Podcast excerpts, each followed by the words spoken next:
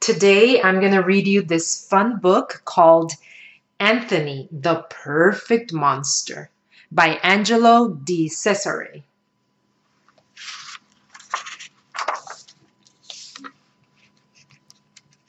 Everyone said Anthony was perfect. Perfect, said his mother. Perfect, said his father. Perfect, said his babysitter. Perfect, said his cat. But being perfect was hard. Every day, Anthony had to comb his hair and brush his teeth and button all his buttons. Then he had to be nice and quiet and polite all the time. Anthony was perfect when his mother said, Wear your raincoat, even though it was sunny outside.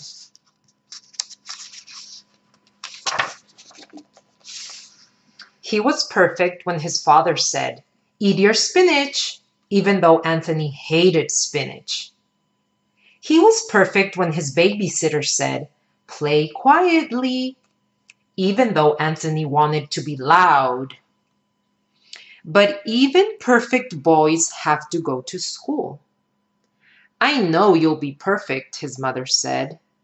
Yes, mother, said Anthony.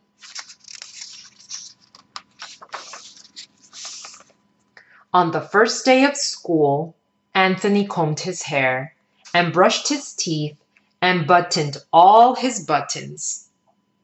Then his mother decided it was chilly outside, so Anthony bundled up. Now everyone will see how perfect I am, he said.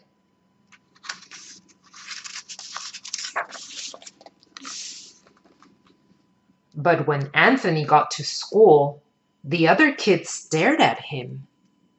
Some even pointed and whispered. It made him feel shy, but he tried to be perfect anyway.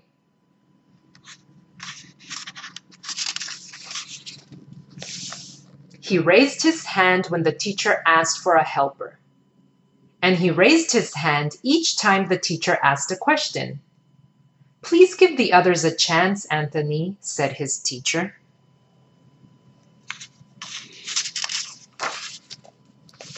That day after school, Anthony saw some boys with super splurters. Anthony stood between the boys. Let's play a nice game like tippy toe tag, he said.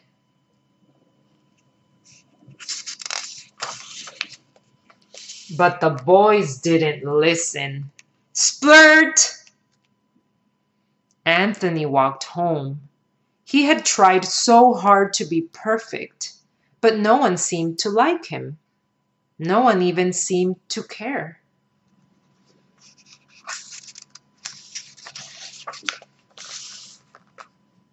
That night, Anthony's parents went out.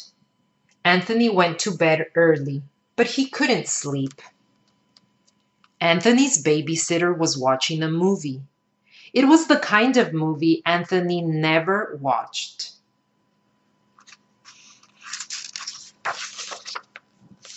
It was about a man named Harry.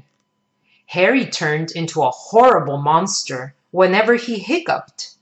He was called Horrible Harry Hiccup. Horrible Harry ran wild. He growled and he howled. He jumped on the bed without taking off his shoes. Horrible Harry was not perfect at all.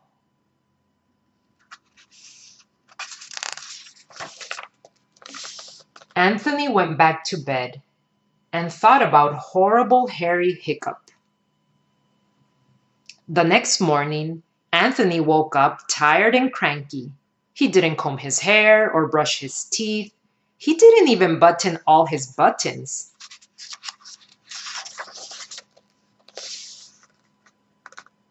When his mother said, Anthony, put on your raincoat, it's going to rain, but Anthony knew it was a sunny day.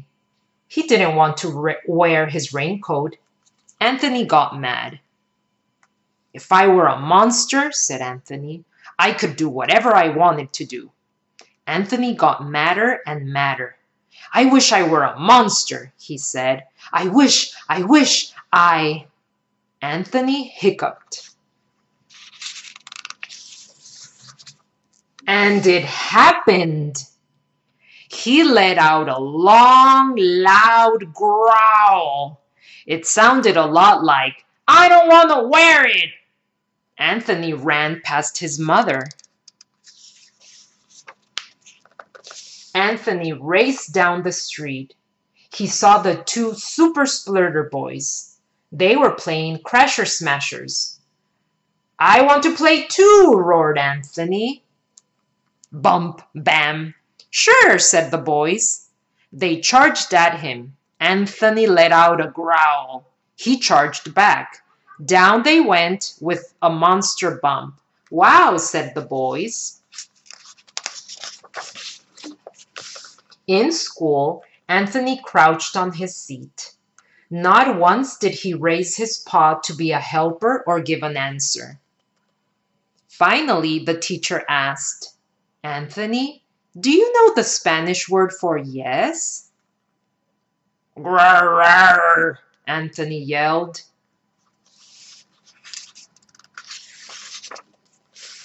All the kids laughed. They laughed and laughed and laughed. Anthony's feelings were so hurt that he ran out the door.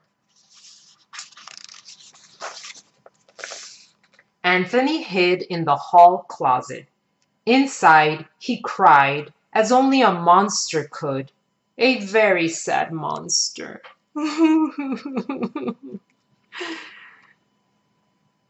a while later, his teacher opened the closet door. Maybe I can help, she said kindly. I tried so hard to be perfect, he said, but nobody likes me. Anthony's teacher smiled and led him into the hall. All his classmates were there, cheering.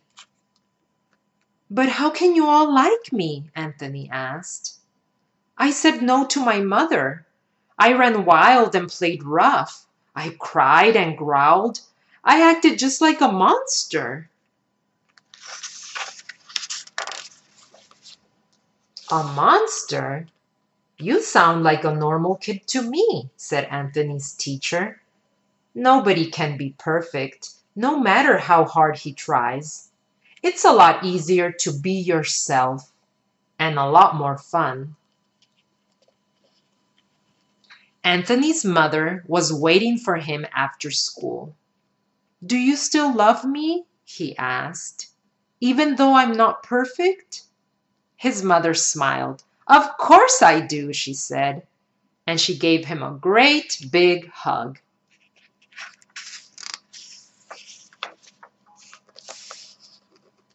So that's how Anthony stopped trying to be the most perfect kid.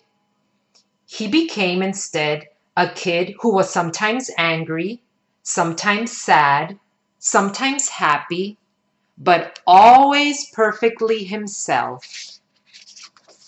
The end. I hope you enjoyed Anthony the Perfect Monster.